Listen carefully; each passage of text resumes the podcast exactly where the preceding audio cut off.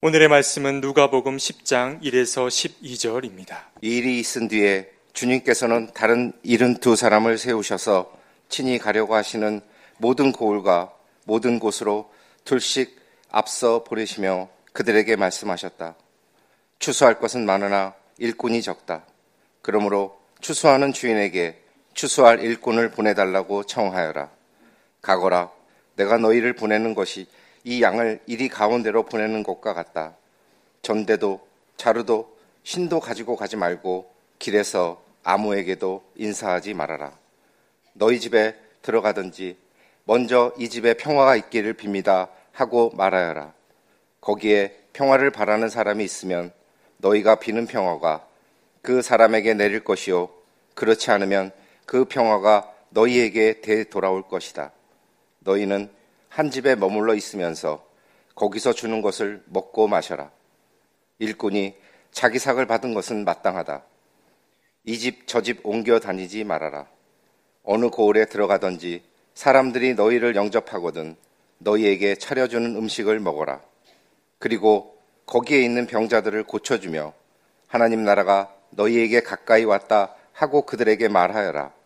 그러나 어느 고을에 들어가든지 사람들이 너희를 영접하지 않거든 그 고을 거리로 나가서 말하기를 우리 발에 묶은 너희 고을의 먼지를 너희에게 떨어버린다. 그러나 하나님 나라가 가까이 왔다는 것을 알아라 하여라. 내가 너희에게 말한다. 그날에는 소돔이 그 고을보다 더 견디기 쉬울 것이다. 이는 하나님 말씀입니다. 하나님 감사합니다. 참 좋으신 우리 주님의 은총과 평강이 교회 여러분 모두 함께 하시길 빕니다. 사순절 첫 번째 주일을 맞이했는데요. 절기를 보자고 한다면 내일부터 우수절기가 시작이 됩니다. 아, 흔히 하는 얘기로 우수가 되면은 대동강물도 풀린다는 이야기가 있죠. 그만큼 이제 봄이 가까이 왔다는 뜻일 겁니다. 아, 산간에 쌓였던 눈들이 녹아내리기 시작하고 또 봄을 재촉하는 단비가 내려서 아, 대지의 씨앗의 형태로 혹은 뿌리의 형태로 있었던 식물들이 싹을 내고 이렇게 봄 기운이 우렁우렁 나타나는 것이 바로 이 우수절기의 아름다움일 겁니다. 어제도 교회로 어, 넘어오면서 효창공원을 통해 천천히 걸어오면서 어, 제가 늘 살피는 자리들이 있습니다. 봄같이 꽃이 어디 피어 있나 살피는 자리를 보니까 이미 그 어, 잎들이 푸릇푸릇하게 돋아났고 아, 남녘에서는 이미 꽃 소식이 들려온다고 우리가 기쁘게 그 화신들을 접하고 있습니다. 아, 이맘때가 되면은 언제나 마음속에 소원이 하나 생기죠. 세상 사느라고 팍팍해진 우리의 마음에도 하나님의 은혜의 단비가 내려서 우리의 마음에서도 새싹과 같은 새로운 삶의 열망이 나왔으면 참 좋겠다. 겨울에 입고 있었던 겨울옷들을 벗어버리듯 우리의 마음을 온통 사로잡고 있었던 우울감, 상실감, 속상함, 이런 것들을 벗어버리고 하나님이 근원적으로 우리에게 주시는 그 기쁨의 노래를 한껏 부르는 그런 봄 신명에 집혔으면 좋겠다. 이런 생각을 품는데 우리 교우들 모두에게 그런 은총이 주어지기를 소망합니다. 예수님의 활동을 흔히 얘기할 때 아, 둘로 나누어 설명하는데요. 하나는 갈릴리 활동이고 또 하나는 예루살렘 활동이라고 사람들은 그렇게 나누어서 설명을 합니다. 아, 갈릴리에서 주님은 수많은 어려움을 겪고 있는 사람들과 만나셨고 그들을 치유하셨고 가르쳐 주셨죠. 이것이 마태복음에 이렇게 요약되어 나타나고 있습니다. 예수께서 온 갈릴리를 다니시면서 그들의 회당에서 가르치셨고 하나님 나라를 선포하셨고 모든 질병과 아픔을 고쳐주셨다. 이렇게 요약하고 있습니다. 바로 이것이 예수 그리스도의 갈릴리 활동입니다. 여기에 등장하고 있는 세 가지의 아, 서술어들이 있는데요. 가르치시다, 또 선포하시다, 또 고치시다 라고 하는 단어입니다. 예수님은 정말 열정적으로 사람들에게 가르치셨습니다. 인간답게 산다는 것이 무엇인지, 하나님을 기쁘게 해드리는 일이 무엇인지 가르치셨습니다. 주님의 가르치심과 만난 사람들은 누구나 다 놀랐습니다. 왜냐하면 예수 그리스도가 가르쳐 준 것이 그들의 율법학자들의 가르침과 달랐기 때문에 그러합니다. 그것을 성경은 주님이 가르치시는 것이 율법학자들과는 달리 권위 있는 말씀으로 들려졌다고 얘기합니다. 여기에서 권위 있다라고 하는 이 말은 무엇일까요? 예수님이 전했던 내용이 사람들이 한 번도 들어본 적이 없는 새로운 메시지였기 때문일까요? 꼭 그렇지는 않을 것 같습니다.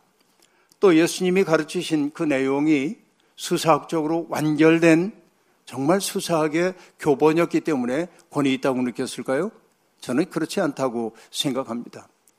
예수님의 가르침에서 그들이 권위를 느꼈던 까닭은 주님의 말씀이 자기들 속에 일으키고 있는 내적 울렁임, 내적인 변화를 경험했기 때문이라고 생각합니다.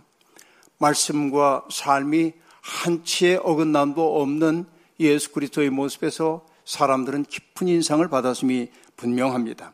주님은 문자에 집착하는 분이 아니라 그 문자 너머에 있는 하나님의 마음에 언제나 접속된 채 사람들을 가르치셨습니다. 한 가지 일례만 들어볼까요? 주님이 이렇게 말씀하십니다. 너는 눈으로 이는 이로 갚아라 하고 말한 것을 너희는 들었다. 자, 이것이 문자입니다. 너는 눈으로 이는 이로 갚아라. 이게 문자입니다. 그대로만 하면 됩니다. 그러나 주님은 그 말씀 속에 담겨 있는 하나님의 마음을 헤아리십니다. 그래서 이렇게 말씀하십니다. 나는 너희에게 말한다. 악한 사람에게 맞서지 말아라. 누가 오른쪽 뺨을 때리거든 내 왼뺨도 돌려대어라. 이렇게 말합니다. 바로 이것이 눈은 눈은 눈은 눈으로 이는 이로 갚아라라고 한 말 속에 담겨 있는 하나님의 마음이라고 얘기합니다. 여러분 사람들은 주님의 이런 가르침에 놀랐습니다. 주님은 또한 이 땅에 도래하고 있는 하나님 나라를 선포하셨습니다. 하나님 나라는 저기 어딘가에 있어서 우리가 가야만 하는 나라가 아니라 지금 이미 이곳에 도래해 있기 때문에 우리가 들어가야 하는 나라임을 주님은 선포해 주셨습니다. 하나님의 통치를 받아들인 사람들, 하나님의 마음과 접속된 사람들이 하나님 나라가 무엇인지를 그들은 경험하기 시작했습니다. 하나님의 마음과 접속된 사람들이 이룬 공동체는 신약 성성에서 밥상 공동체로 표상화되어 나타납니다. 이전엔 만날 수 없었던 사람들이 함께 만나 음식을 나누어 먹습니다. 사람과 사람 사이에 경계선이 무너집니다. 사람을 가다놓고 있었던 담장들이 무너졌습니다. 이전에는 만날 수 없었던 사람들이 만나 함께 삶을 경축하고 서로가 서로에게 선물이 되는 공동체를 이루었습니다.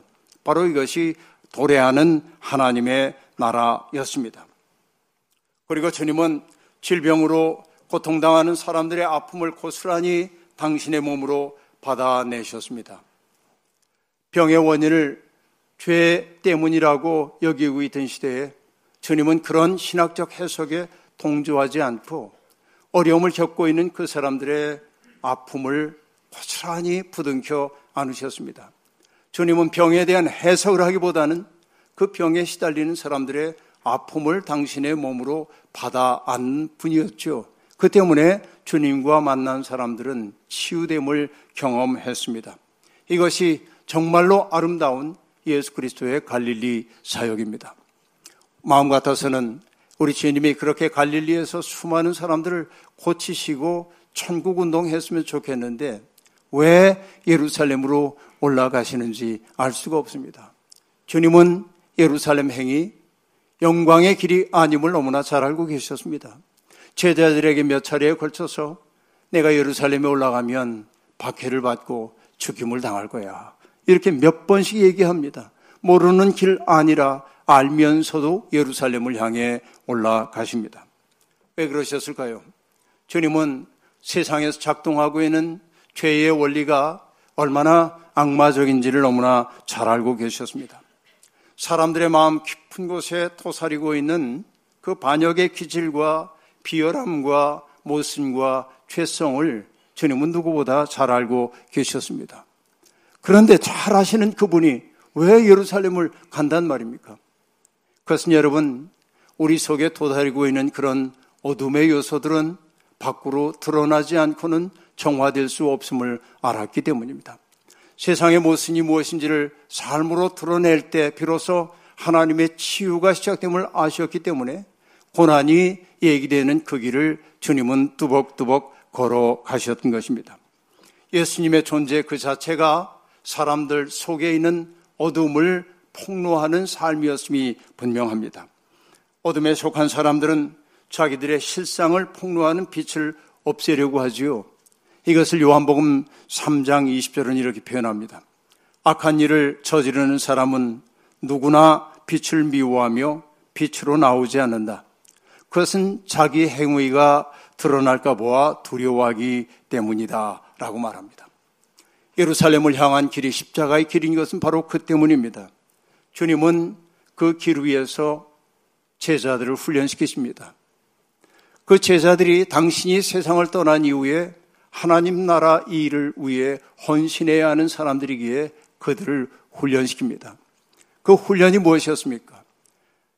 오늘 읽었던 본문 이전인 누가복음 9장에서는 예수님이 열두 제자를 파송하는 얘기가 등장하고 오늘 읽은 10장에서는 70인 혹은 72인의 제자들을 파송하는 이야기가 등장하고 있습니다.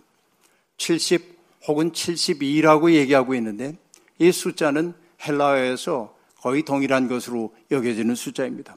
아, 판본에 따라서 조금씩 다르기 때문에 이렇게 함께 기록해 놓고 있습니다. 그런데 어, 여기에 등장하는 이른 사람 혹은 이른 두 사람이 누구일까요? 사람들은 확대된 제자단이라는 말로 이 70인의 제자들을 표현하기도 합니다.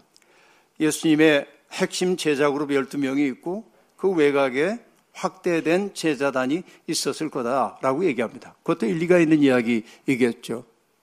그런데 여러분, 하나, 둘, 셋, 넷 헤아려서 70명이 있었구나 이렇게 이해할 일이 아닙니다. 사실 여기 70인의 제자라고 하는 이 말은 장세기 10장에 나오는 본문과 연결되는 부분이 있습니다.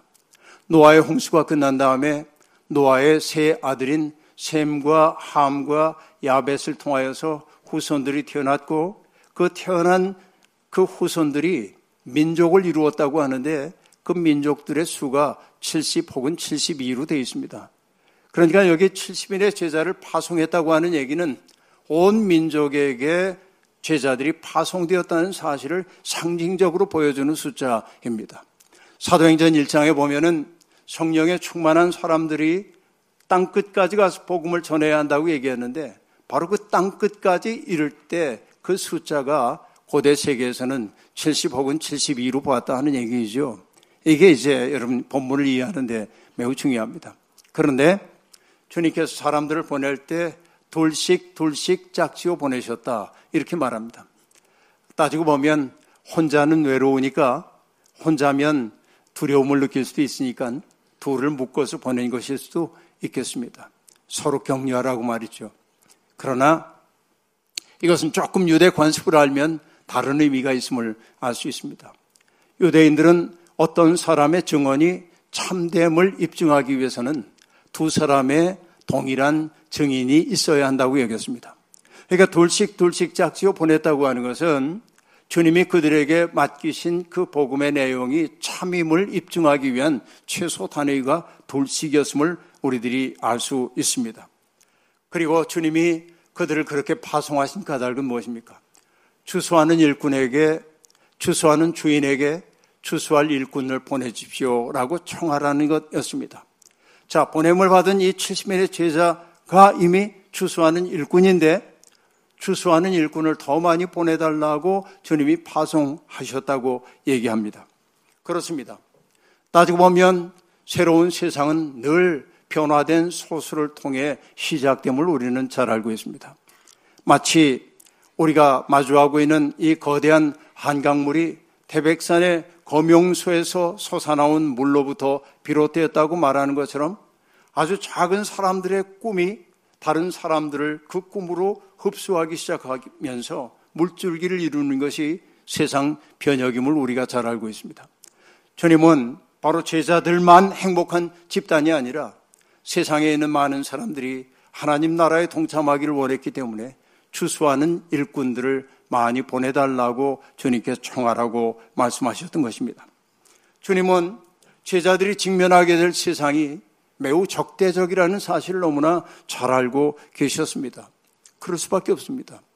로마의 식민지가 되어가지고 수탈과 억압을 당하고 있던 사람들이 마음속에 불만이 가득 차오르기 시작했을 거고 정말 그 긴장된 그 마음은 날카로울 수밖에 없을 겁니다. 그러니 낯선 사람에게 때때로 폭력적일 수 있는 게 그 당시에 유대 팔레스타인의 모습이었을 겁니다. 그렇게 적대적인 세상임을 알았기 때문에 주님은 제자들을 보내면서도 걱정이 많으셨습니다. 뭐라 말씀하십니까? 가거라. 내가 너희를 보내는 것이 마치 이리 가운데로 양들을 보낸 것 같구나. 주님은 그렇게 말씀하셨습니다. 여기에 가거라 라고 한 말은 영어로 얘기하면 go 하는 말처럼 들리지만 헬라어로 흡하고 라고 하는 이 말은 그냥 간다란 뜻이 아니라 자기 자신을 내려놓다. 아래로 가다. 이런 뜻이 그 속에 담겨 있습니다. 그러니까 제자가 되어서 하나 주님이 위임해 주신 일을 수행한다고 하는 것은 무엇입니까? 내가 붙들고 있었던 나라고 하는 것을 내려놓지 않으면 못한다 말이죠. 그리고 위로 올라가는 그 길이 아니라 아래로 가는 길을 택하는 것이 바로 제자된 소명임을 보여주고 있습니다. 가거라. 여러분, 우리는 자꾸만 높은 데로 가려고 합니다. 주님은 말씀하십니다. 자기를 내려놓고 낮은 곳으로 가라. 마치 양을 이리 가운데로 보내는 것처럼 내 마음이 참 힘들구나 라고 얘기합니다. 그런데도 주님은 용기를 내라고 얘기합니다. 그런데 주님의 말씀은 또 이어지죠. 너희가 세상을 향해 나갈 때 금지해야 할 게 몇 개 있다는 겁니다. 돈자루도 가지지 말고 또 음식을 싸들고 가서 그 어, 음식을 담은 자루도 가지고 가지 말고 가라 신을 신발도 가지고 가지 말라는 것입니다. 어찌하라는 얘기입니까? 어떻게 보면 철저히 취약해지라는 말입니다. 돈도 없습니다. 먹을 음식도 없습니다. 가라 신을 신발도 없습니다. 철저히 취약할 수밖에 없습니다. 취약한 존재는 누군가의 호의가 없이는 살아갈 수가 없습니다. 복음을 전하는 사람들은 자기의 능력으로 살아가는 사람들이 아니라 누군가의 호의의 의지에 살아가야 하는 사람입니다. 능동적으로 뭔가를 하는 사람이 아니라 다른 사람에게 자기를 맡기는 인생을 사는 것이 제자됨의 도리임을 오늘 이 본문은 그렇게 보여주고 있는 것입니다. 자기를 안전하게 지킬 수 있는 일체의 것들을 배제할 때 비로소 우리는 하나님의 은혜를 의지할 수밖에 없고 또 이웃들의 호의를 사지 않으면 안 되는 것이죠. 한마디로 얘기하면은 주님은 제자들을 불확실성 속으로 파송하고 계십니다. 불확실성 속으로. 아무런 안전 보장도 없고 모든 것이 잘 될 거라는 낙관론이 자리할 여지도 없습니다. 그러나 따지고 보면 새하늘과 새 땅을 열어가는 사람들은 누구나 다 안전한 삶의 자리를 박차고 나간 모험과 드림을 우리는 다 알고 있습니다. 주님은 제자들에게 또 말씀하셨습니다. 길에서 아무에게도 인사하지 말아라. 버릇없는 사람 되란 말 아닙니다. 요진 피터슨 목사가 번역했던 메시지 성경은 이것을 이렇게 번역했습니다. 길에서 만나는 모든 사람과 노닥거리거나 잡담하지 말라. 이런 말입니다. 이것은 뭘 의미합니까? 제자들이 담보하고 있는 메시지의 긴급성을 보여주고 있습니다. 정말로 전해야 할 메시지가 긴급하기 때문에 사람들하고 시, 시답지 않은 이야기를 나누며 그렇게 시간을 지체해서는 안 된다는 얘기입니다. 제자들이 해야 할 일은 무엇이었습니까? 들어가는 집마다 맨 먼저 해야 할 일이 뭐죠? 이 집에 평화가 있기를 빕니다. 라고 빌어야 한다고 얘기합니다. 여러분 잘 아시죠? 평화라고 하는 것 히브리어는 샬롬이고 헬라어로는 에이레네라고 말합니다. 샬롬이 되었든 에이레네가 되었든 그 뜻은 뭐냐면은 내 쪽으로든 외적으로든 불안하지 않은 상태를 의미하는 것입니다. 다시 얘기하면 두려움에 의해 잠식되지 않은 마음이 샬롬의 마음, 평화의 마음입니다. 두려움 속에 살고 있는 사람들, 불안함 속에 살고 있는 사람들, 언제든 휘청거릴 수밖에 없는 삶 속에서 흔들리고 있는 사람들에게 제자들이 가져가야 할 메시지는 이 집에 평화가 있기를 빕니다. 라는 것이죠. 이건 우리의 소명이기도 합니다. 그리고 주님은 말씀하십니다. 너희들이, 너희들이 빈 평안이 그 평안을 맞아들이는 사람들이 있다고 한다면 헬라어로는 이걸 평화의 아들이라고 얘기했어요. 평화의 아들이 있다고 한다면 그 평화는 그들에게 돌아갈 것이지만은 그들이 평화를 받아들이지 않고 불퉁거린다면 너희가 빈 평화는 너희에게 돌아올 것이다. 그렇게 얘기합니다. 어느 것도 손해가 없어요. 어느 것도 손해가 없습니다. 평화를 전하는 사람들은 말이죠. 그래요. 평화를 바라는 사람이란 어떤 사람들입니까? 세상은 제 아무리 불화 속에 있고 전쟁 속에 있어도 주님의 꿈이 평화에 있다는 사실을 알고 그 세상을 바라보며 사는 사람들, 주님이 열어가시는 새로운 미래에 마음을 여는 사람들이 평화의 아들이 아니고 누구이겠습니까? 그들은 타자들에게 마음을 열고 환대하는 사람들입니다. 주님은 말씀하십니다. 너희를 맞아주는 집이 있거든. 그 집에 들어가서 주인이 차려주는 것을 먹고 마시고 그 집에서 떠나지 말라는 것입니다. 여러분, 바로 이렇게 낯선 타자들, 취약해진 사람들을 자기의 삶으로 초대해드려서 그들을 위해 뭔가를 차려내는 이들을 통해 하나님 나라가 확장된다고 주님은 말씀하고 있는 것이죠. 물론 여러분, 적대감이 만연한 이 세상에서 누군가를 낯선 사람들을 특별히 맞아들인다는 것은 여간 어려운 일이 아닙니다. 지금 미국이나 유럽이나 혹은 동부 유럽이나 각 나라에서 난민들 문제로 대단히 심각한 상황 속에 있음을 우리가 알고 있습니다. 인도주의적 측면에서 보자고 한다면 정말 살 길을 찾아 넘어온 사람들을 무작정 막아설 수도 없고 또 그렇게 많이 밀려오는 이들을 다 맞아들이기도 어려운 딜레마 속에 있는 것이 사실입니다. 그런데 그 난민들 때문에 여러 가지 사회적 문제가 발생하는 것도 사실입니다. 그 때문에 그 난민들에 대해서 적대감을 드러내고 혐오감을 드러내는 사람들도 있지만은 그러나 동일한 사태를 바라보면서도 그들의 아픔을 품에 안으려고 하는 따뜻한 마음의 사람들이 있습니다. 바로 그들을 통해 하나님 나라가 유입되리라고 저는 그렇게 생각해 봅니다.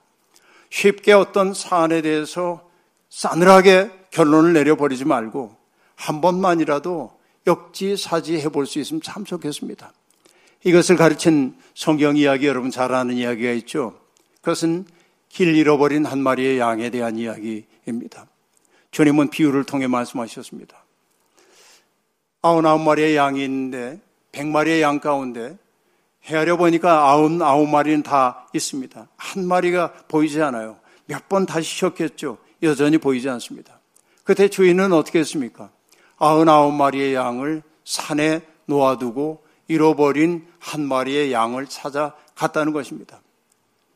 여러분 이것은 세속적인 셈법으로 보면 어리석은 일처럼 보입니다. 그 아흔아홉에게 어떤 일이 벌어질는지 모르기 때문에 그러합니다. 그리고 여러분 아흔아홉 마리의 양들은 이렇게 불퉁거렸을지도 모릅니다. 걔 때문에 우리가 왜 이런 위험을 감수해야 돼? 걔 때문에 우리가 왜 이렇게 불편해져야 하는 거야? 이렇게 말할 수 있습니다. 왜 그럴까요? 사람들은 언제나 자기가 아흔아홉에 속해 있다고 여기기 때문에 그렇습니다. 주님이 이 비유를 들려주신 까닭은 어디에 있습니까? 내가 길을 잃어버린 양 한 마리의 입장이 되어보라는 것입니다. 살다 보면 내가 원하든 원하지 않든 길 잃어버린 때가 얼마나 많이 있습니까? 그때 길 잃어버린 양의 입장이 되어보면 목자가 그렇게 하는 그 마음을 이해할 수 있을 거라는 겁니다. 양은 이렇게 기도하겠죠. 목자시여, 제발 저를 포기하지 말아 주십시오. 찾다가 지치시더라도 나를 버리지 말아 주십시오. 늑대의 울음소리가 들려오고 있고 밤이 되어서 벼랑에 떨어질는지 모르는 위험도 있고 먹지 못해 배고프고 목자여 나를 포기하지 말아 주십시오. 그렇죠? 내가 잃어버린 한 마리의 양이라는 사실을 한 번만이라도 생각한다면 우리가 그 잃어버린 한 마리의 양을 탓하긴 어렵다 하는 얘기입니다. 우리 사회의 문제는 어디에 있습니까? 다수에 속한 이들이 자기와 생각이 다른 사람들, 그들을 소수자들을 멸시하고 경멸하는 경향이 있는 것이죠. 그들을 비정상이라고 말하기도 합니다. 낯선 존재 취급하기도 합니다. 주님은 바로 그런 이들까지도 사랑으로 포용하는 것이 하나님 나라의 문법임을 일러 주셨던 것이죠. 세상에는 평화를 바라는 사람들이 있습니다.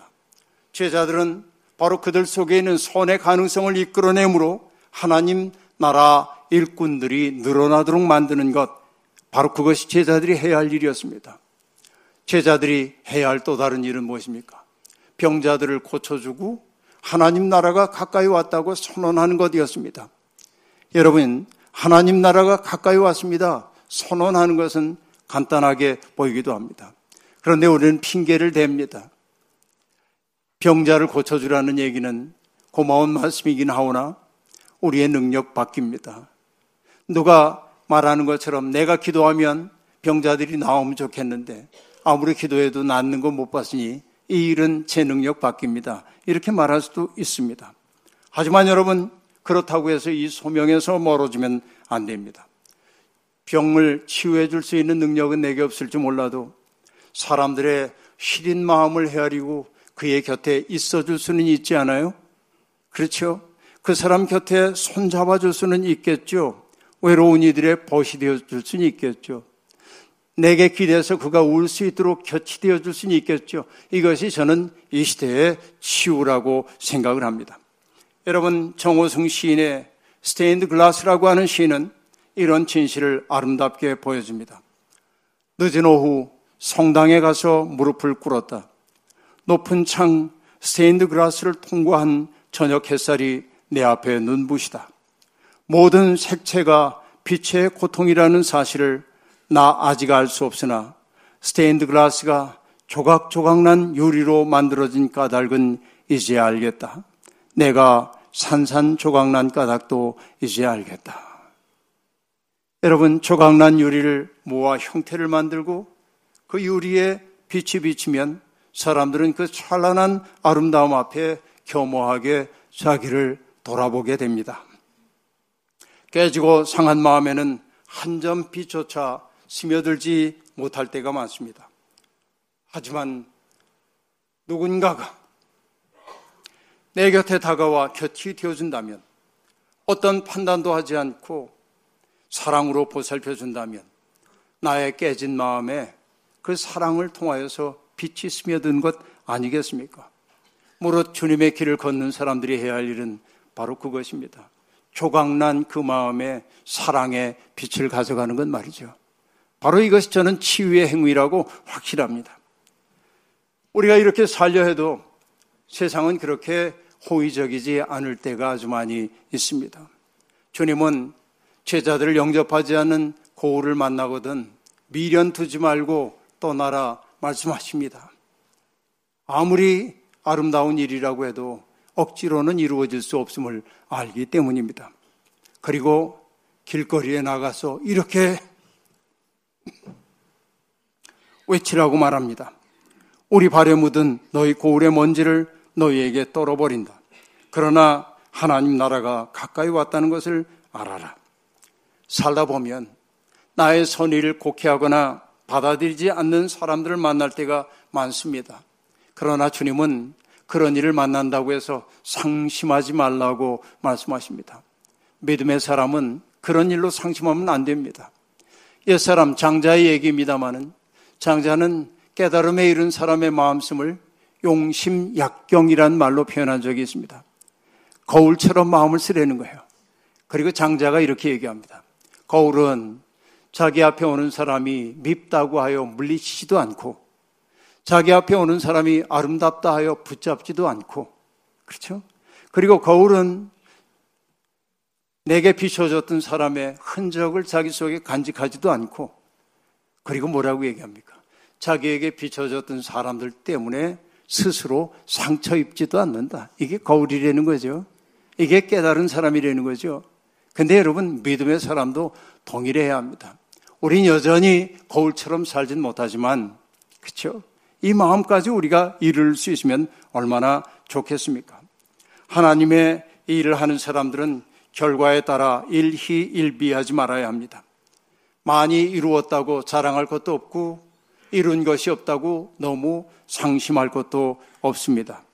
씨 뿌리는 사람의 비유가 우리에게 들려주듯 우리가 뿌리는 씨가 살아있는 씨라고 한다면 때를 만나면 그 씨는 반드시 싹이 트고 결실로 맺어질 것을 믿으면 되는 것입니다. 우리가 해야 할 일은 다만 주님이 맡기신 일을 성실하게 감당하는 것입니다. 조급한 마음은 모든 것을 망가뜨리도록 되어 있습니다. 이번 사순절 순례의 여정을 통해서 세상의 아픈 것들을 고쳐주고 하나님 나라가 가까이 왔음을 사람들에게 삶으로 입증하는 우리가 되어서 스스로 복될 뿐만 아니라 이웃들에게 복을 전하는 아름다운 우리가 되기를 주의 이름으로 축원합니다. 주신 말씀 기억하며 거듭의 기도 드리겠습니다. 하나님 평화가 없는 세상에 사느라 우리는 지쳤습니다. 평화 없는 세상에 사는 동안 우리의 마음은 조각이 나고 말았고 조각난 우리의 마음은 날카로워 우리 스스로를 찌르고 남들을 찌르기도 했습니다. 주님은 조각난 마음, 산산조각난 마음을 모아 하나님의 사랑의 빛을 비추어 주심으로 사람들을 회복시켜 주셨습니다. 주님은 그 아름다운 일에 우리를 부르고 계십니다. 하나님 나라의 전령으로 부름받았으니 우리의 삶을 통하여 하나님의 아름다우심이 증언되도록 우리를 사용하여 주옵소서. 사순절 순례의 여정을 거치는 동안 병든 사람들을 고쳐주고 하나님 나라 복음을 전하는 일에 용기를 내도록 우리와 동행해 주옵소서. 예수님의 이름으로 기도하옵나이다. 아멘.